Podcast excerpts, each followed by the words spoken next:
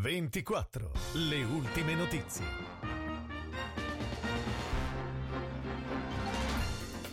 Buona serata dalla redazione di VCA24 in studio Nadia Carminati, queste le notizie principali. Il mese di gennaio è stato il quarto più secco degli ultimi 65 anni e il secondo più caldo. Inoltre non si registrano precipitazioni per i prossimi giorni e il Piemonte deve fare i conti con una siccità diffusa. Questi alcuni dei dati illustrati dal direttore dell'ARPA Angelo Robotto che oggi ha relazionato in Commissione Ambiente. Dati che mostrano una situazione complessa ma non la peggiore in termini di anomalia di precipitazione. E dopo questa audizione sulla diffusa siccità in Piemonte e le possibili azioni di contrasto del fenomeno, registriamo le proposte in merito della Lega che spinge per la creazione di nuovi invasi a servizio di tutti i territori che hanno bisogno di acqua per alimentare le colture. Per sensibilizzare le famiglie sull'importanza della vaccinazione pediatrica, la Regione Piemonte ha deciso di scrivere ai genitori dei bambini fra i 5 e gli 11 anni per fornire alcune informazioni sui rischi che il contagio da Covid può provocare sui più piccoli e gli effetti positivi del vaccino nel fornire loro una buona protezione immunitaria.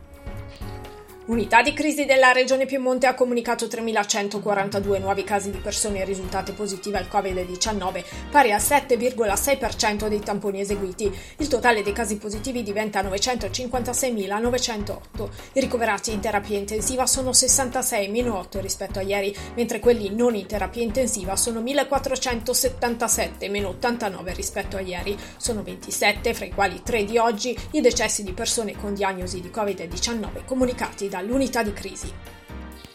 Il conducente non poteva fare altrimenti. Le ridotte dimensioni della strada e la scarsa visibilità all'incrocio in un giorno di maltempo sono le ragioni per cui il Tribunale di Verbania ha assolto l'uomo che nel 2019 causò un incidente sulla strada della Val Cannobina, dove la tortuosa arteria montana porta all'abitato di Gurro si trovarono contemporaneamente a transitare il mezzo da lavoro e il ciclomotore di un residente in valle.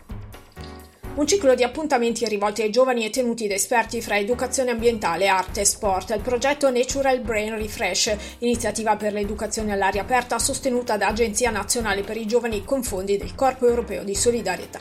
Presentato stamattina a Palazzo di Città a Verbania. Tre attrici cantanti per un omaggio a Mia Martini, conatrice straordinaria della musica italiana, al maggiore venerdì 18 febbraio alle 21, appuntamento con la stagione di Lampi sull'Ogione che ripropone Almeno tu nell'universo, omaggio a Mia Martini. Per ora è tutto, appuntamento alla prossima edizione.